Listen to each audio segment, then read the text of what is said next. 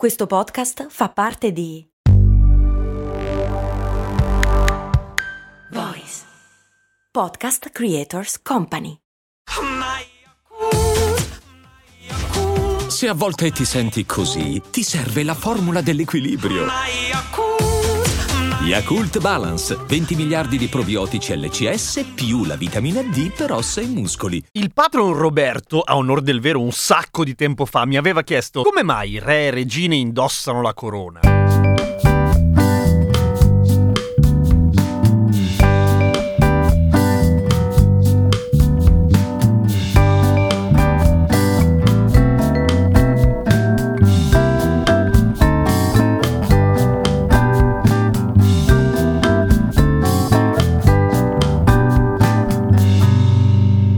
Ok, la risposta semplice è per simboleggiare la propria importanza e la propria potenza. E grazie al cazzo. Ma perché proprio la corona e perché proprio in testa? Beh, non è facilissimo trovare una risposta, ma quasi sicuramente viene dal fatto che già dai tempi dei romani si metteva la corona d'alloro. Oddio, si metteva la corona d'alloro e di rami in generale di piante anche in Medio Oriente. E poi da lì la tradizione è lentamente arrivata in Grecia e nell'impero romano, ma anche gli antichi egizi naturalmente usavano le corone. E in quel caso, quando si trattava di grossi grossi faraoni si trattava anche di corone d'oro, a volte anche due quando governavano l'Alto e il Basso Egitto. Pensate, che comodo, due corone. Ma appunto dalle nostre parti, nostre tra virgolette, il grosso la fa la corona d'alloro, che da lì in poi dà inizio alla tradizione che verrà tradotta in una marea di nuove versioni e declinazioni del concetto di corona. La corona d'alloro, che si chiamava corona trionfale, ovvero corona triumphalis, già in Grecia apparteneva soprattutto agli intellettuali intellettuali, ai poeti laureati, proprio perché simboleggiava innanzitutto la sapienza, ma anche la gloria. Per esempio, agli antichi romani, ai generali che avevano spaccato tutto sul campo di battaglia, veniva appunto regalata la corona d'alloro. E poi veniva anche regalata la corona d'alloro, ma fatta d'oro, cioè d'oro che rassomigliava a quella d'alloro, capito? Che serviva per la cerimonia in cui lui passava per le strade di Roma e tutti dicevano.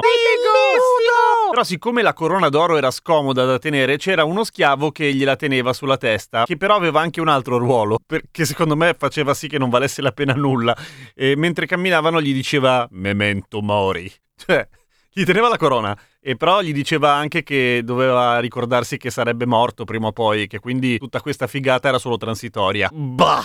Bizzarro. Ma non è che dalla corona d'alloro e nella sua versione dorata si passa direttamente alle corone d'oro per sempre, quelle ingioiellate per forza. Al contrario, c'è tutto un periodo, ad esempio, dei Longobardi dove si mettono delle corone di ferro e basta. L'idea in realtà era avere non qualcosa di molto molto caro e molto molto bling bling come fanno i trapper di oggi, era semplicemente avere un segno distintivo e perché in testa? Beh, inizialmente perché probabilmente tenere altri addobbi su quella che era la mise tipica ai tempi dei romani e dei greci non era particolarmente semplice, anche perché in genere avevano la toga. Ma non solo, la corona si vedeva da lontano. La corona si vede da lontano. Per cui nei momenti in cui si festeggia qualche cosa, quando c'è una cerimonia è visibile. E questo potrebbe essere una delle ragioni. Poi, con il passare del tempo, durante il Medioevo si inizia a dare importanza alla corona come valore materiale, non solamente simbolico, per cui iniziano a diventare d'oro, grosse, piene di pietre preziose. Perché la regina? Beh, perché la regina anche lei governa, per cui anche lei deve essere contraddistinta da un simbolo inequivocabile. Per questa ragione la corona ancora oggi è ovviamente legata, simbolicamente ovviamente, alla monarchia, tanto che per la corona spesso si intende proprio la persona persona del re o della regina, anche se oggi, per quanto possa avere senso monarca che per giunta ottiene il potere in modo ereditario,